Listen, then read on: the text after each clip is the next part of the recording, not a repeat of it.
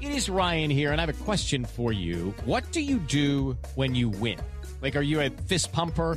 A woohooer, a hand clapper, a high fiver. I kind of like the high five, but if you want to hone in on those winning moves, check out Chumba Casino. At ChumbaCasino.com, choose from hundreds of social casino style games for your chance to redeem serious cash prizes. There are new game releases weekly, plus free daily bonuses. So don't wait. Start having the most fun ever at ChumbaCasino.com. No purchase necessary. VGW Group. Void were prohibited by law. See terms and conditions. 18 plus. The GabFest is sponsored by Stamps.com.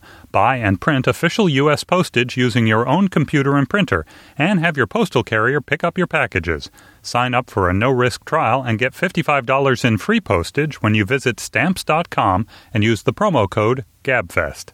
Slate is on a quest to identify the top technological marvels of the contemporary age, the seven wonders of the modern world. Unlike the architectural monuments of antiquity, the great achievements of today are made possible by systems, infrastructure, and technologies that are, for the most part, invisible. To find out more, go to slate.com slash seven wonders and check back every week for a new wonder of the modern world. This series was developed in partnership with GE. The following podcast contains explicit language.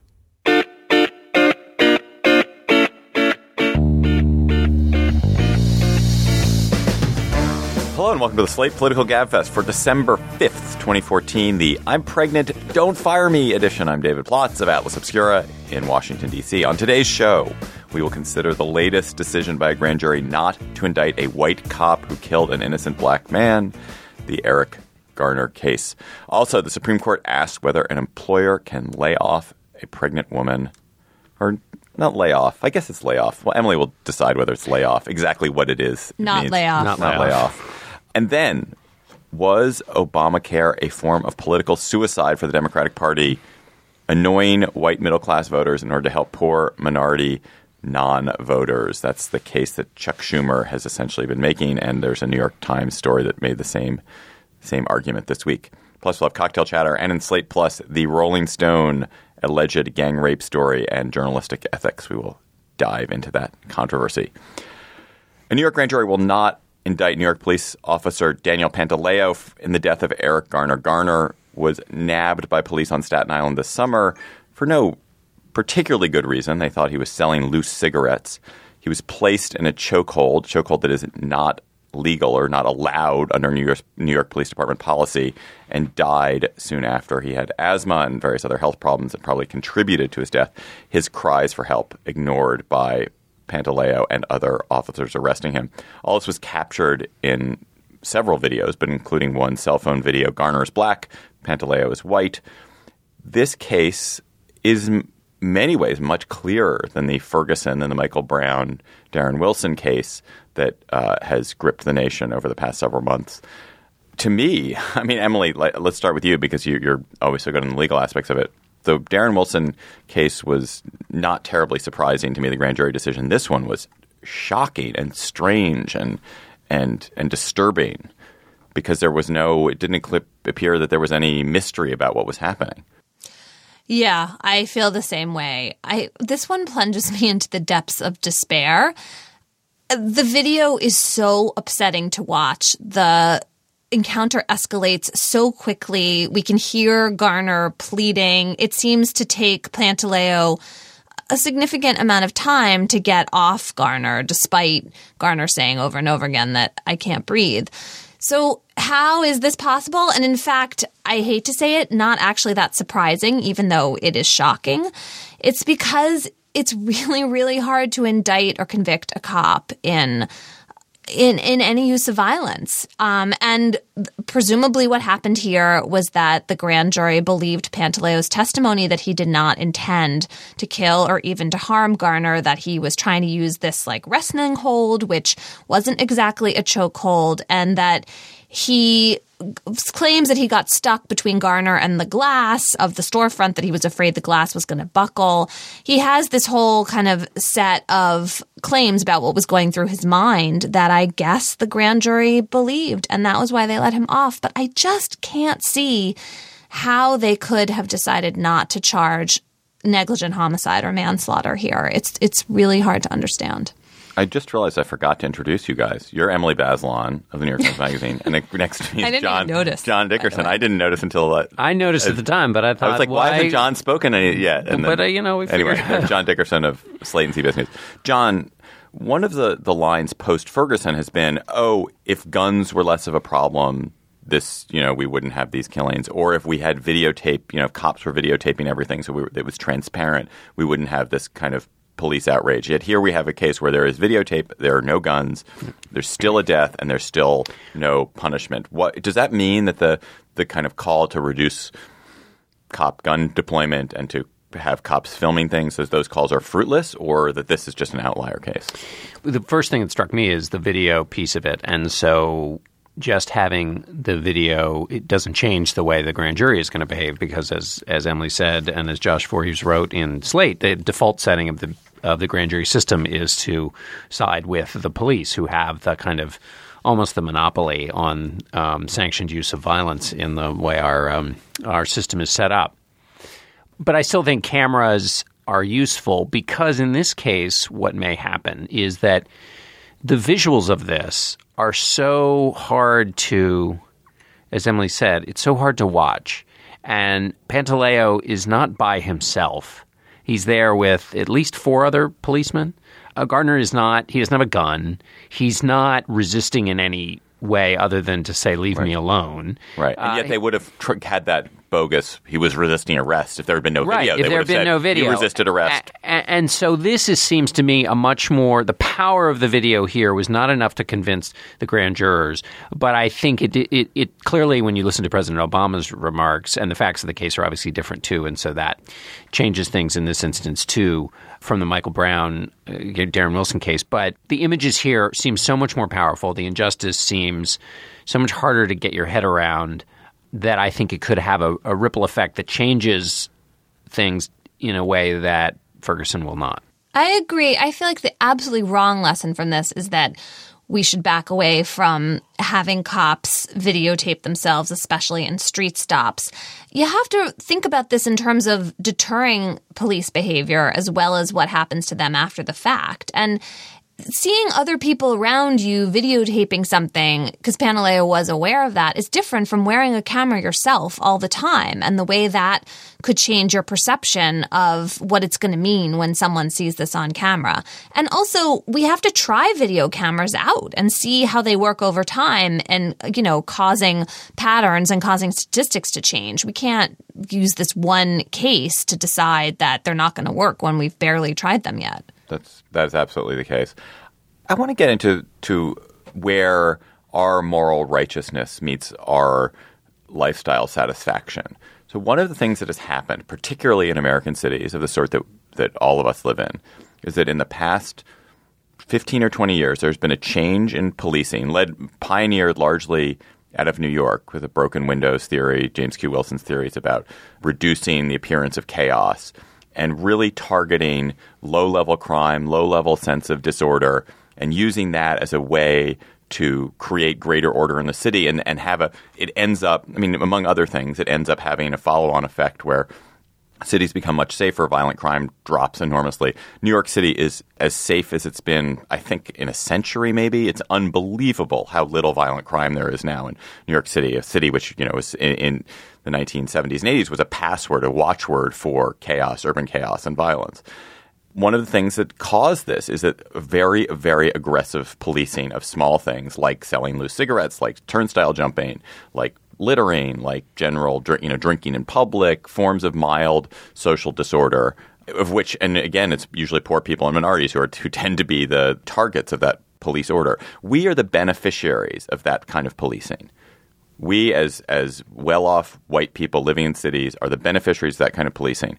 How do we deal with that tension between wanting cities to, to have order, to have a sense that, that you can go anywhere, do anything at any time, and it's safe, with the fact that this very aggressive policing has a baleful effect on individual people and puts the, in particular, the lives of young black, not the lives of young black men, because I don't think it's like the number of deaths is not that huge, but the, the kind of way of the way of living that young black men are in a constant state of harassment and annoyance because of it. I mean, we have to be able to put up with less broken windows policing. And allow for a, so, more disorder. And it, we're just Really? not. This really? is You're going to an, you're going to accept that? You Well, you are going to accept that, Emily. there are I do different not fucking levels believe of that there are different levels second. of Pardon disorder too. Can, there's also a distinction between the squeegee men, which is kind of feels like the first um, assault on this kind of, who were the the people in New York who would come up to the cars and like clean the the windshield and then ask for money.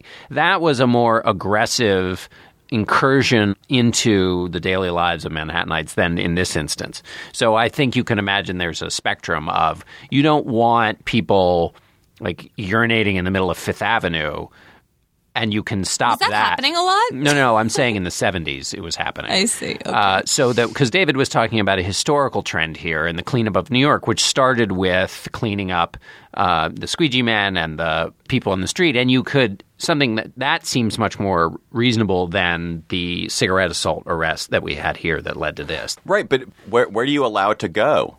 Well, I mean, you, you draw the lines wherever you, you, the way you always do with law, right? I mean, you don't, you know, you, you don't want somebody driving 70 miles an hour down Fifth Avenue, but you're not going to put a car in hock for going 40. I mean, you have restraint in the way you apply the laws, and there, this obviously was a total lack of restraint, but it doesn't mean you throw But- out. So every- is the problem here? Let me let's put it a different way. Is the problem that he was being harassed slash arrested for possibly selling loose cigarettes, or the problem just that the cops arrested him in a really really bad way and killed him? I mean, Like, both, could they have done? right? Well, see, I don't know. I'm not sure. I'm not sure that the first one is a problem. well, the second one certainly is. The second one is obviously a problem, but is it a problem that you solve by saying we're going to train cops differently, we're going to tell them how they approach people and treat the people they're dealing with differently, but not that the the basic nature of the policing, which is that we're not going to allow minor level chaos, we're not going to allow street disorder. I think that these are all really nuanced decisions that get made ma- case by case. Yes, they get made just by the cop on the street, but they also get made about particular different kinds of behavior. And I think John is right to distinguish the squeegeeing, which could seem menacing and aggressive, from, you know, urinating in the park, from turnstile jumping, from selling loose cigarettes. I mean, part of this has to do with how harmful and scary to other people is this versus just disorderly, you know, graffiti, things that are part of the city and they maybe aren't pleasant, but they're not actually Graffiti's scary. a huge one, Emily. Huge. Which is Graffiti. Graffiti is Graffiti, gigantic. Graffiti is a uh-huh. crime is a crime that causes no one any damage. It like doesn't you know like whatever. It makes it harder to read a map that's got a graffiti over it. But it literally causes no damage. No. But it getting rid of graffiti has been gigantic psychological gain for cities which have managed to do it. Huge. If you just ta just go to a city which hasn't, like Detroit, and you feel like, whoa, things are really screwed up here because there's like there's no there's no sense that anyone has a control of anything, and part of it is that there's this chaotic graffiti everywhere. So, yeah, I so agree. I don't, I don't think also you can think though you have to have a proportionate response. I mean, this goes back to the division you were making a few minutes ago. The difference between policing for loose cig- cigarette sales versus like overwhelming use of force escalating into Right. a killing in 30 seconds. Like you would not want someone to be in a chokehold and dead from graffiti. You would want the cop to be dealing with it in a much milder way. And if someone ran away or refused to be arrested in that situation, it's worth it to let them go. Right, Right. That's that. That's the point. A lot. A lot of people have said, uh, both in the in this case and in the Michael Brown case. You know, the answer is when the police tell you to stop, you stop. Right, but that- if but if the- someone resists and doesn't, that doesn't give the police a reason to necessarily up things to the highest possible ante. To then And- kill them. Yes. Yes, I mean that's the that's the trade off here, and I I want to say because I get so much um, email angry at me for the way I think about the police. Most police do the right thing, do a good job, want to be helping people.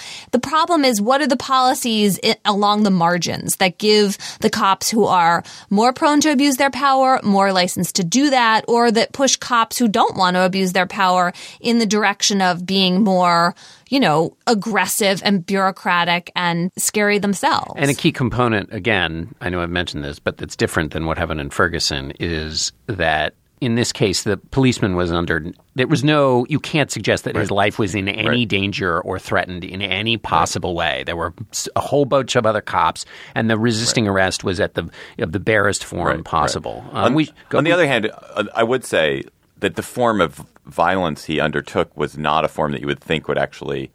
You, sh- you shoot a gun, you're intent. You're basically intending to kill somebody, Right. Whereas you put someone, you know, you're like putting a move on someone. You he he in no sense thought that what he was going to do was going to cause this person to die. Right. But that's although the why the New York Police Department has banned Yeah, chokeholds totally. because they are very slippery Yep. and bad things happen from them inadvertently. Yep. We should also say he could still be punished by the police department, and I really hope he is. we, this also comes. We not only we have Ferguson, we now have this. We also have the shooting of the 12 year old boy Tamir Rice in Tamir uh, Rice. Cleveland by a police officer who had an abysmal record. There's been uh, reporting uh, not just about his. Apparently, he was a terrible shot. Uh, obviously, not in this case. But what's worse is the evaluations of him. And the, basically, one of the evaluations said he has an uncontrollable immaturity that cannot be fixed by experience or training. Wow. And then he went basically left that police department and then joined the Cleveland Police Department.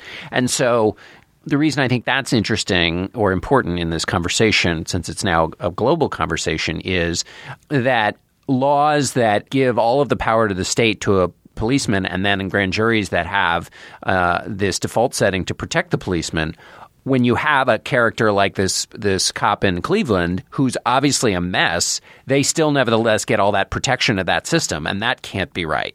Last question on this, and then we'll move on. Why do you think, so far, we're, we're taping on Thursday, so far the protests in New York have been quite mild. There doesn't seem, and, the, and even the summer, the protests about this killing were relatively mild, the Garner killing. Why do you think it is that Ferguson, in terms of protest and activation and, and anger, was so much deeper than this Staten Island killing? Is it just that New York is better police, like the New York cops handled the protests better and didn't let them escalate? Or is it, I don't really know. I was on vacation during the, the Ferguson turmoil, so I didn't really figure out how it erupted so much. I think the cops in New York handled the protest and outcry much, much better. The city handled it better, absolutely. I also think that the Michael Brown story has changed over time. In the initial moment when you were on vacation, he was a teenager. The story from his friend made it sound like he was entirely innocent and blameless in a way that I think has become much muddier over time. Not to justify the fact that he was killed. I don't think it's justified. But, you know, the video of him in the store being super aggressive toward the store owner when he's shoplifting the cigarillos, like that changed the storyline. But the protests had already taken off at that point, and the incredible militarized overreaction of the Ferguson police had already gotten going. And so that narrative unspooled in this way that was different from New York, even though in retrospect, as you were saying at the beginning, David, the wrongdoing um, and the blamelessness of Eric Garner here just see, and the fact that we have this videotape make this case in retrospect clearer. All right. The GabFest this week is sponsored by Stamps.com. With the holidays almost here, you don't have time to go to the post office. There's the traffic, there's the parking. It's packed with people mailing their holiday gifts and packages. So use Stamps.com instead. With Stamps.com, you can avoid all the hassle of going to the post office during the busy holiday season. Everything you would do at the post office, you can do right from your desk. You can buy and print official U.S. postage using your own computer and printer. You can print postage for any letter or package the instant you need it, and then your mail carrier picks it up. It's easy and it's convenient. Right now, you can get a special offer when you use our promo code GABFEST, a no risk trial, and a $110 bonus offer, which includes a digital scale and up to $55 in free postage. For all the details of the special offer and to sign up today, go to stamps.com. Before you do anything else, click on the microphone at the top of the homepage and type in GABFEST. That's stamps.com, enter GABFEST. This week, the Supreme Court considered the case of Peggy Young, who was ordered by UPS to continue heavy lifting. She was a driver. She continued heavy lifting of packages after she got pregnant, even though her doctor told her she needed to stop doing it. UPS treated Young as it treated other employees with health problems caused off the job or injuries off the job, chose not to accommodate her. The basic legal question, well, Emily will tell us what the basic legal question. I'll give the basic basic legal question. The basic legal question is whether the 1978 law limiting pregnancy discrimination protects what UPS did or whether it does not protect what UPS did. Emily, as I sort of read about this case and read in this case, feels like there's a really complicated, nuanced statutory interpretation question the court Supreme Court is dealing with, and then a much larger cultural question that all of us can talk about. But you can distinguish. So the Pregnancy Discrimination Act, which was first passed in 1978, 76, 78, 78. says that pregnant women quote shall be treated the same for all employment related purposes dot dot dot as other persons not so affected i.e. not pregnant but similar in their ability or inability to work end quote. What does that mean? So ups interpreted the rule to mean that Various accommodations UPS had bargained for with its employees did not necessarily apply to pregnant workers. And the, the most vulnerable point for UPS is that UPS had it had worked out with its workers that if if you lost your driver's license, for example, because of a drunk driving charge, well, then they would accommodate you and find someone else to drive you around. But if you're pregnant and can't lift the heavier package anymore, oh no, no, you don't get that accommodation that just seems like totally backwards and messed up. And so then the question is okay, well, if you look back at this law, at this idea of treating pregnant people the same as people who aren't pregnant but are similar in their ability or inability to work, should UPS be extending those same accommodations, which also applied to people with um, certain kinds of injuries? To pregnant women. I mean, it seems like in this case, it's a no brainer. Yes, they should have applied them. It just seems completely like, why wouldn't they have?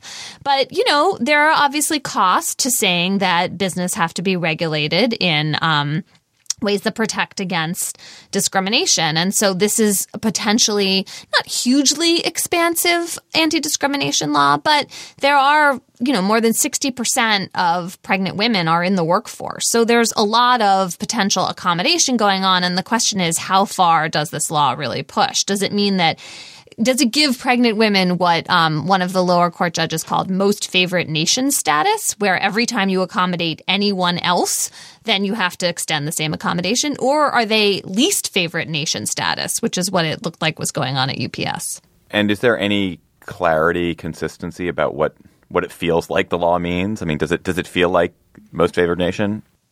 No, but the EEOC, the Equal Employment Opportunity Commission, has kind of updated the regulations for these laws and made it sound like pursuant to the Americans with Disabilities Act and other uh, updating of the Pregnancy Discrimination Act in 2008 that the pregnant women do have more rights to accommodation than they did before. When the original law passed in 1978, it was responding to one of my absolute least favorite Supreme Court decisions.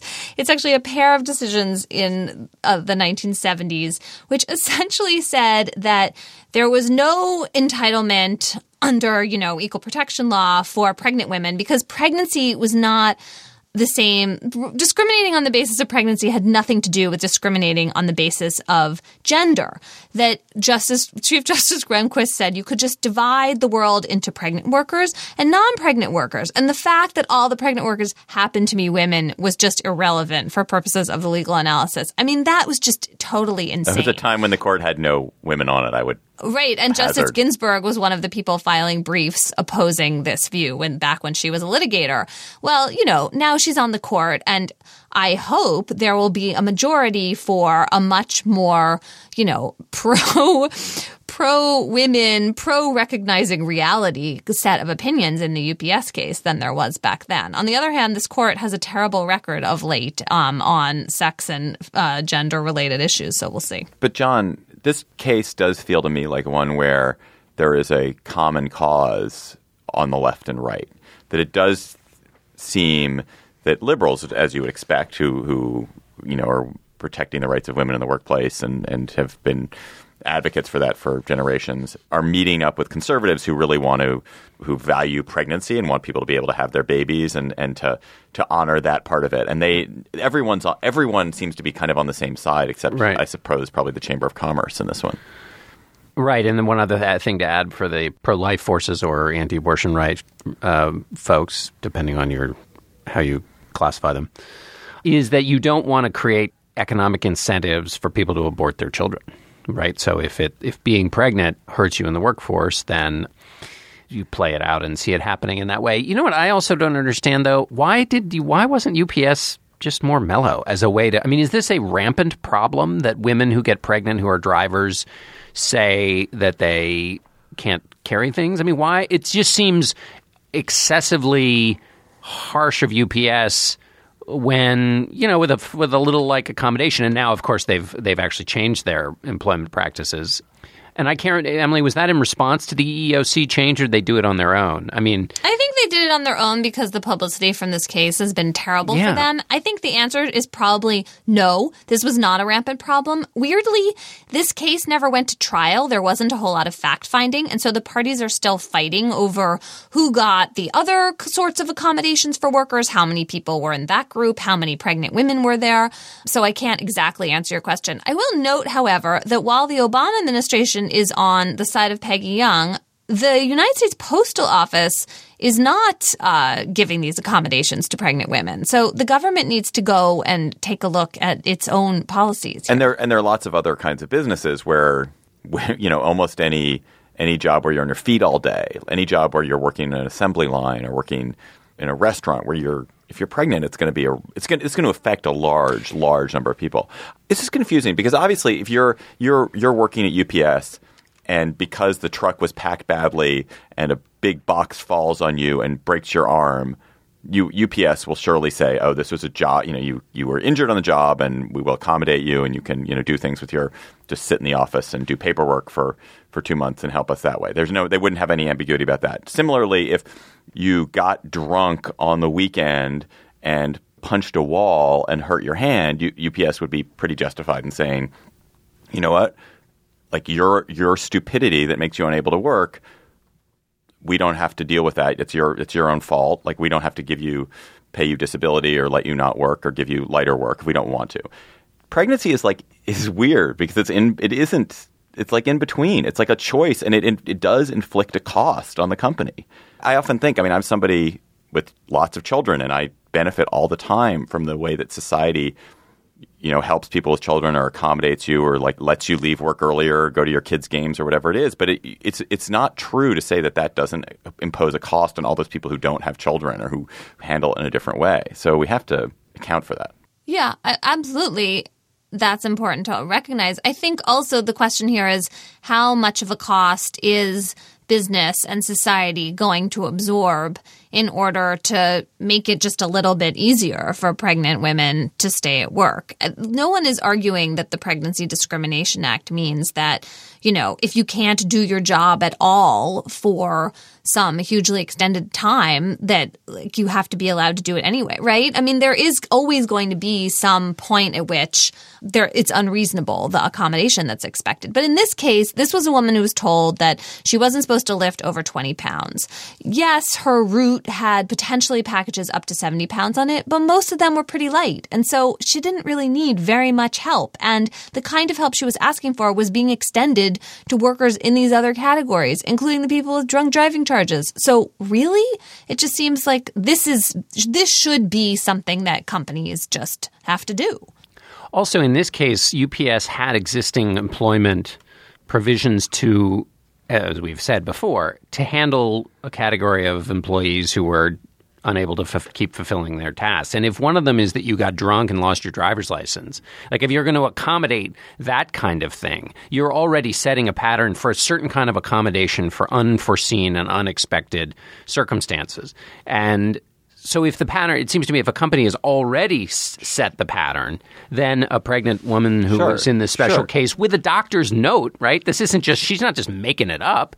That's what just seems so egregious on the part of UPS here. As this is, of course, ducking the larger yeah question. sure sure but i totally agree it was ridiculous but it's not this, as in so many cases, allows us all to to get into a self righteous lather. about I enjoy the of- lather. of UPS, but it's we have you have to remember that when you do this, you are saying we want to pay more for you. We're willing to pay more for UPS packages for UPS shipping because we think it's so important that UPS does, does this. That we Yeah, I'm really I'm signing up for paying a little more. You know, the other thing about pregnancy, which is different, David, from the larger question of all the accommodations for people with kids, pregnancy is time limited. It's not like we're saying, you know, and forever. You're never going to be able to do your job in the same way and you have to go home at noon. Right. We're saying like Right, it's a this temporary is a, disability. Right? It- Yeah.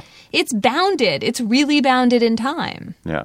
Are there any other kinds of pregnancy cases that you know of, Emily, making their way towards courts or winding their way or laws? Like, because I find these these are really fascinating. I wonder if there are others that are looming that you know of. I this was the big one. I don't know of other ones. Um, I'm sure they are out there, but I think the court sort of reached out and grabbed this one. The gov- the federal government asked the court to wait because they said that the new EEOC guidelines were going to take care of this issue. Um, but I think there were at least some members of the court that were eager to take this case and make their own court driven statement about this issue.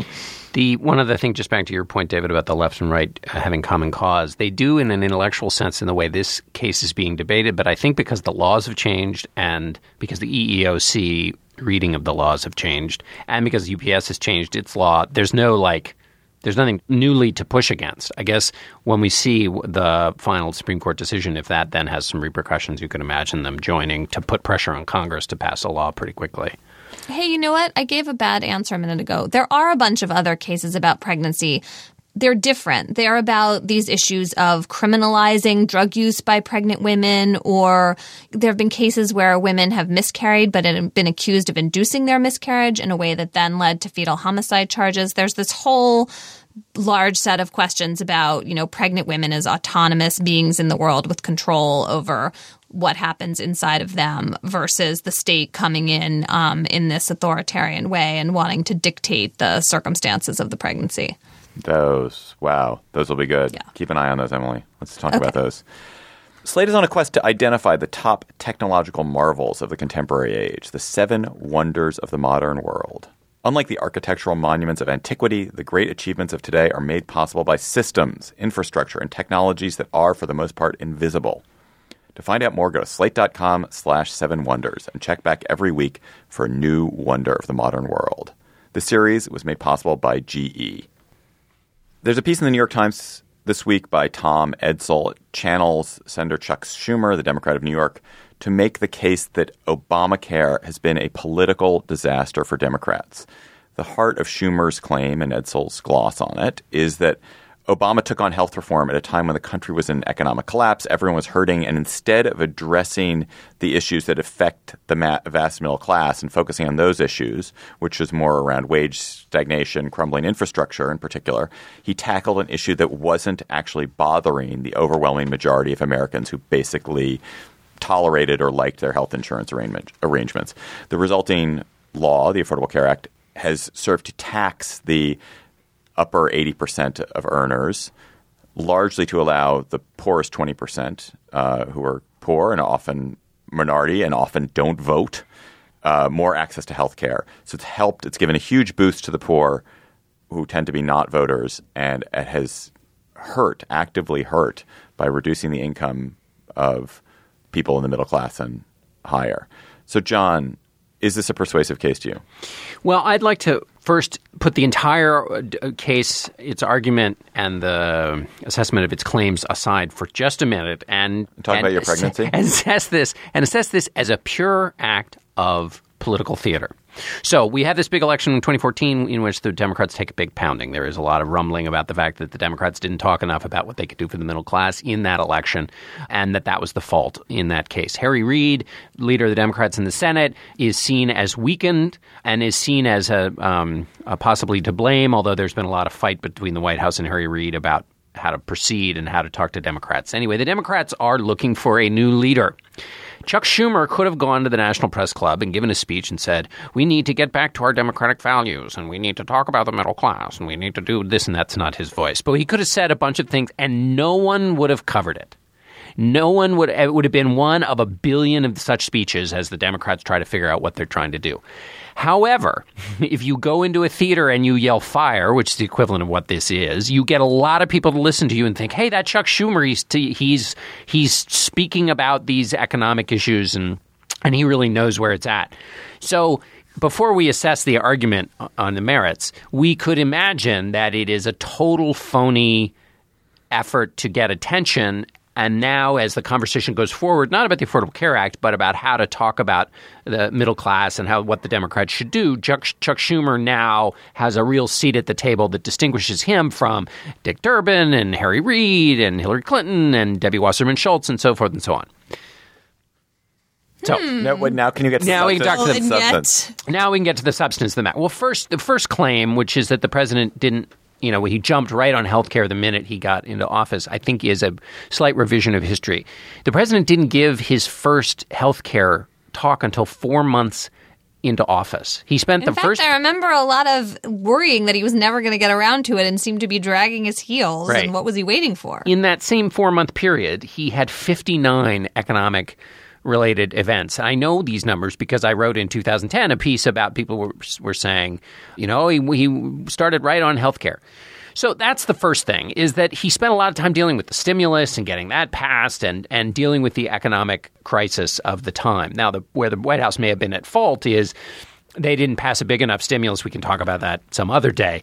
But the, the notion that the president took his eye off the economic ball, I think, is wrong. Secondly, when the president campaigned on health care as a candidate and then came into office and talked about it, he talked about it as a middle class, as a way to, to strengthen the middle class in two significant ways. When people talked about the health of the middle class, going back well before Obama was even a presidential candidate, they said that the two great threats were the high cost of education and the crumbling education and the growing cost of healthcare. And the, its disappearance both from employers who provided it, the job lock that would happen to people who wanted to move in a globalized economy and jump from job to job, but they couldn't because they were tied to their employer who had the job, the fact that the premiums were going up, the fact that uh, long term healthcare costs to deal with the baby boomers were going to crowd out spending on things like infrastructure and other things, and therefore we had to get those costs under control with some kind of a healthcare plan, or else the middle class would be threatened. Healthcare was like seen as a big thing you needed to fix to help the middle class. And then finally, when you, they did polling in the Obama campaign in 08 and then again in 012, and you asked people, what do you care about? Wages and healthcare were intermingled and intermixed. That people had started, there was a period where people were not seeing their wages increase, but they were seeing greater healthcare benefits. And so the, the Obama folks, and they still feel this way, that the greatest thing the president could do to help middle class families was remove the danger of the fact that you were one illness away from bankruptcy. And that if you could take care of people's economic woes around health care, you would give them stability, peace of mind, protect them from the whims of the job cycle, all of which is to help those middle class people that Chuck Schumer is talking about. Now, that, that we can get to the political case later, but I think all of that is totally unaccounted Right. for in the way Schumer right, sees the right, world. and and and the problem is that voters appear to be ungrateful. So so I'm. I think that that was a very persuasive outline of it, John, and and it's absolutely true that in particular the no pre-existing conditions ban, which was something that, that just kept people. The people were so anxious they never would give up their insurance if they had any kind of health problem because they they were worried about it. That the shift in that has been huge for everybody, even though we may be paying more because we're subsidizing the poor, we feel like, oh, that's that's better. But isn't it a case which, as with things like Social Security or Medicare or anything that becomes perceived as a people internalize it immediately as their right, that you stop getting whatever political gains on it. I don't think people give Democrats credit. They no longer credit the Democratic Party for Social Security particularly. It's not it's not like Democrats get the vote for it or get the votes because Medicare exists. People just think like that's there for me. I deserve it. I don't earned think it. that's true yet. It's called Obamacare. I mean, I think it is heavily associated with the Democrats. I think there's another Well, but- but problem. they- I think it's go ahead. Go ahead, Emily. Sorry, I interrupted you. Go ahead. Well, I was just going to say three things. I mean, healthcare.gov, dumb as it is to be lingering on it as some huge problem, it gave people a sense that there was something wrong with the government in general and with Obamacare in particular. Second thing is when you look at the way in which Obamacare has actually redistributed wealth, many of the people who are benefiting the most, in fact, are poor people. I think that's a good thing about the law. But in terms of the Chuck Schumer calculus about middle class gains, it doesn't. I mean, I agree with you about the loss of insecurity, and I don't think he's crediting that enough. But I do think there is like a fact to be reckoned with in the wealth distribution. I think that the people who are most likely to see this as a gift are the ones that Emily just described, who are not registered voters. The people who are one bankruptcy or one illness away from a bankruptcy don't necessarily know they were saved from the bankruptcy because it's a condition that they weren't expecting to happen anyway. I mean, Yes. in other words, Right. nobody thinks like, oh, Right. you know, I'm going to get Right. really That's sick and get is. bankrupt. That's And so you've Right. given them a, a hedge against that, but because they weren't really necessarily staying up uh, awake at night, they don't feel it as acutely as the person who had Right. nothing and now has something. Right. There's actually in the I'm going to chat about this later, but Chris Rock has this amazing interview with Obama. And uh, with- not with Obama. Frank Rich interviews Chris Rock. Frank Rich. Frank Rich interviews Chris Rock, and it's an amazing interview.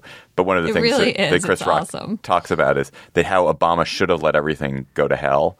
That in fact, by stepping in, by ameliorating things immediately, people are much less grateful because they didn't feel how bad things could have been. Yeah, I well, love this his is analogy. the argument for him not, yeah, for why he doesn't get credit for staving off the financial crisis because, in fact, you, it's hard to feel what could have happened if it doesn't actually happen. I love Rock's analogy, which is that he should have done what team owners do when they save a failing franchise: is they let the franchise fail even more, Right. And so that it becomes just like a Yeah, bail out, single bail out, game. rubble. nothing. And I think, fr- and and I think the Washington uh, football team's Dan Snyder is doing an incredible job at that.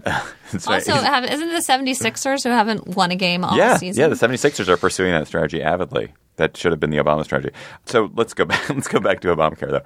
So why is it that that the white middle class is so alienated from the Democratic Party these days? Why, and not middle class? Why is it that it's white not voters? the middle class. Why it's is it that white, white voters, voters? who haven't graduated from college. it's white voters.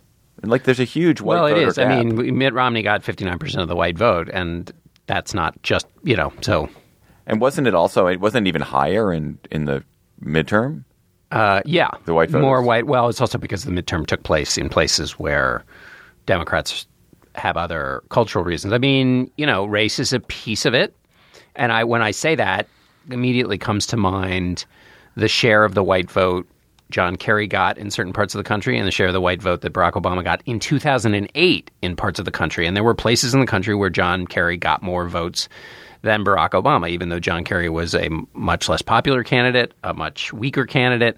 And so that is that map, which tends to run through the South, uh, has to be, you have to account for that in this calculus and conversation. And how much you have to account for it, we don't know. But that's part of the, you know, the Democratic Party's why it is not in favor or doesn't have an opening to have a conversation with certain kinds of voters in certain parts of the country. I wonder if we could also find some numbers to support an argument about increasing polarization, that the kind of deep irony of Obama's attempt to reach beyond partisanship and be so centrist has been, in fact, that the country has become more and more divided and polarized regionally, racially, that there are these, in terms of class, there are these really entrenched ways of looking at the world that people have dug in around. I'm sure you could blame our very selective reading of or, or viewing of media as linked to this, right? That people have their own facts as well as their own opinions. You're t- citing two different things. Obama's doing one thing, and this other phenomenon is happening. I don't think that Obama being a, trying to reach the center is the cause of more polarization. No, no, I was saying that it's ironic that given that that was at the beginning his main purpose, that in fact what we see six years later is this more polarized country based on factors that some of which were probably out of his control. Although I agree with John that I think Obama's race also is fueling aspects of the division, even though we don't want to like over credit that. I don't think it's the main factor. I don't think we have to. In order, you can recognize that without saying like, oh, everyone who doesn't like Obama is a racist. Right. But there there is an otherness to him in certain people's view. Right.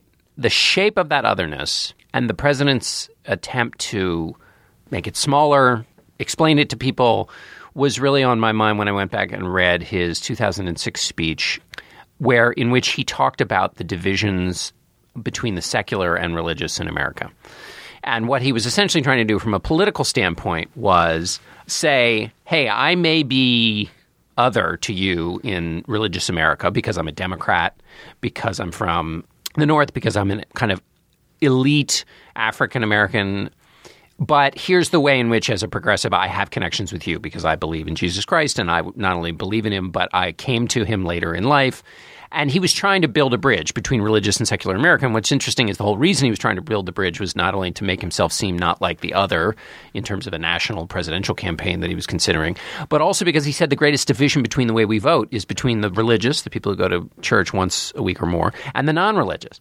But now the progress on same-sex marriage has been a you know a huge story of the last several years, but not as a political story, except in the sense that there's no fight over it. I mean, there's legal fights, of course, but Republicans, nobody in 2014 who won did so by running you know on a social conservative campaign. It was mostly Democrats using social issues against Republicans. Why, what does this all mean?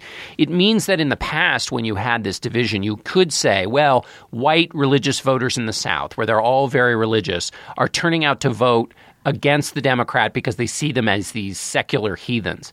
But we haven't really had a culture war campaign since 2004 at a national level in which the two parties are associated with, you know, stark cultural differences in the political conversation. So I guess my point is that's not a factor, it seems to me, in aligning these white and, and non white Right. voters. So if so, like, what the hell is it? I just to, this is a side point, but one of the things I like about Obamacare, each party has a set of policies that it pursues, even though it's massively against its own interests. And for the Democrats, the Democrats generally have always tried to help poor people, even though it's not clear that, that there's electoral benefit to it. But that's their there's an ethos in the Democratic Party for that. And Republicans, it's like invade foreign countries that Americans don't really care about and don't want to invade. That's a form of idealism that animates them. And to call on them to not be that way is to sort of miss the point. Even if Obamacare is in fact a disaster for the middle class, you could say Which it's not. Which it's not. You could say like the animating force to help the poor is like a really noble, good one, and it's one of the originating purposes of the Democratic Party. And so, good on you, even if it costs you. I think Nancy Pelosi made this case in 2010 after they lost the House. Like, if if we're going to lose the House because we've done this wonderful thing, like that's okay because we've done the thing we came here to do.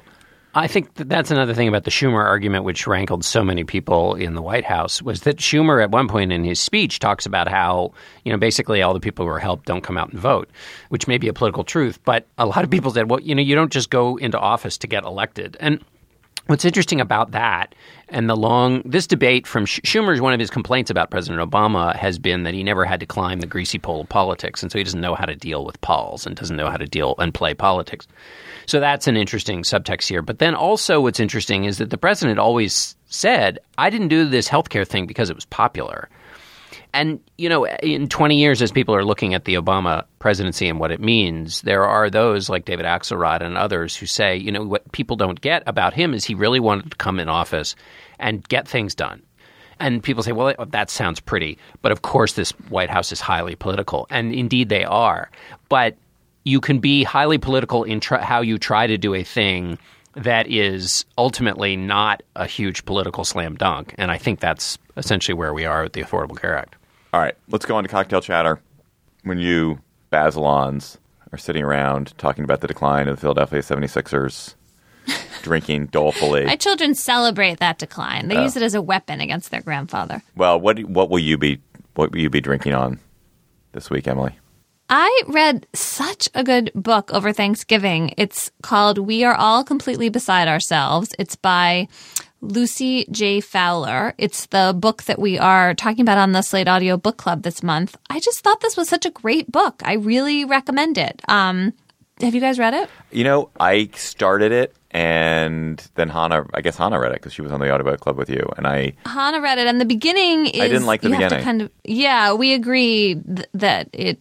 The beginning requires it's a little more. You have to plow through, and then in retrospect, you appreciate it.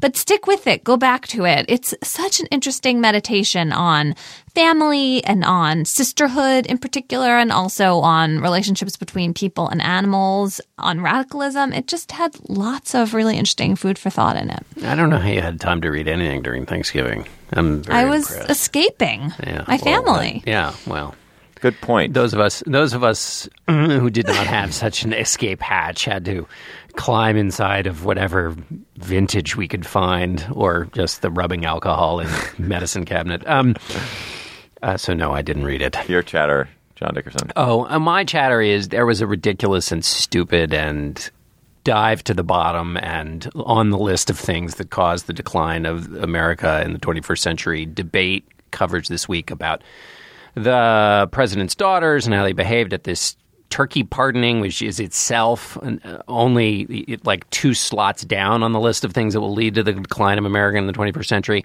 And then there was a, a Hill staffer, a Republican, who posted something stupid on Facebook, then gets fired as a result, or I guess she had to quit. Anyway, all these people were being stupid in a thousand different ways about it. But the only reason I mention that is because it made me think of um, Alice Roosevelt Longworth, who's my favorite presidential daughter. And I should note, it also made uh, Carol Felsenthal, who wrote a book about her, think about Alice Roosevelt Longworth. Alice Roosevelt Longworth was 17 when her father became president. Teddy Roosevelt was her father. She, her birth had basically killed her mother.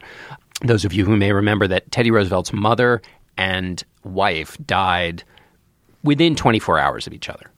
I believe his diary on that day said the life the light has gone out of my life. And this was a, an incredible moment in Teddy Roosevelt's life. And Alice Roosevelt Longworth was the the baby that was born in that death. She was like she smoked in public, she gambled, she went out late with men, she rode on streetcars at age 17. She was like I mean, the, the, these daughters like rolled their eyes. Alice Roosevelt Longworth was uh, was like this most incredible character, and she um, and the press, of course, covered every little damn thing she did. And even though she was such a crazy person, the president sent her on delegations to Japan. She had like a role we never i mean they don't have kids of presidents don't have roles anymore. So she lived to be 98 and my mother became friends with her when my mother first came to washington. And when they first met the what alice roosevelt longworth wanted to take my mother to go see was a boxing match. And the roosevelts had a special box at the boxing match which was so close that the sweat and blood from the boxers would like land on them. And this was seen to be by this then I guess close to her 90s or maybe is still in her 80s woman like was fantastic. But my favorite Alice Roosevelt Longworth quotes are that she had a knit needlepoint pillow that said, "If you don't have anything nice to say about someone, come sit next to me." Um, she said about her father that he wanted to be the bride at every wedding and the corpse at every funeral. And then he, when asked about her as president and all of these escapades and antics that she was involved in, he said, "I can either manage my daughter or manage the country, but I cannot do both." she lived an incredible, full and raucous, crazy life, which uh, which is really a joy to read about if you have uh, if you have the time. Uh, so I recommend that that you read about her or you just honor her, Alice Roosevelt Longworth. That is so great. Oh my God. In this moment, uh, the turkey pardoning, I can't. I just have to bring this up every year because it's my favorite thing that's happened in American politics in the last decade. Was when do you guys remember right after 2008 when Sarah Palin so Sarah Palin lost the election. she goes back in Alaska, and there's the turkey. She's doing whatever the Alaska turkey pardoning ceremony, but it's taking place at a turkey processing plant, and behind, she's being filmed and for a local TV interview, and she doesn't realize that behind her is this sort of furtive employee who is executing t- turkeys, and he's taking these turkeys and shoving them headfirst into this turkey grinder, and she's. That's right. I do remember oh that. my That god! It was insane. the greatest moment. It was like this moment of, you feel like it was such dada. It was it was awesome. Anyway, that's not my chatter. My chatter. I basically did my chatter.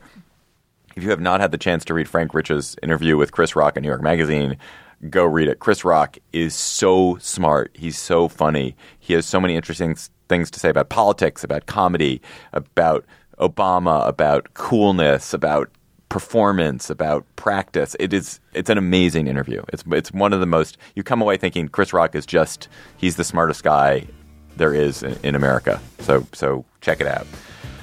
Our intern is Max Tawney. Our producer is Mike Vuolo. Joel Meyer is the managing producer of Slate Podcast. Andy Bowers is, of course, the executive producer of Slate Podcast. Our show page is slate.com slash gabfest. Has links to what we talked about today. Our Facebook page is facebook.com slash gabfest.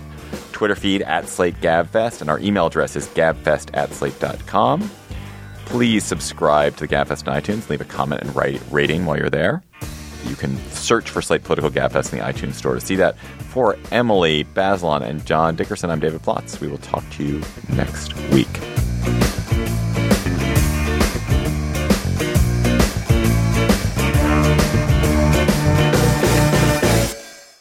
Hello. It is Ryan, and I was on a flight the other day playing one of my favorite social spin slot games on chumbacasino.com. I looked over the person sitting next to me, and you know what they were doing? They were also playing Chumba Casino. Coincidence? I think not. Everybody's loving having fun with it. Chumba Casino is home to hundreds of casino style games that you can play for free anytime, anywhere, even at 30,000 feet. So sign up now at chumbacasino.com to claim your free welcome bonus. That's chumbacasino.com and live the Chumba life. No purchase necessary. Group. Void were prohibited by law. See terms and conditions. 18 plus.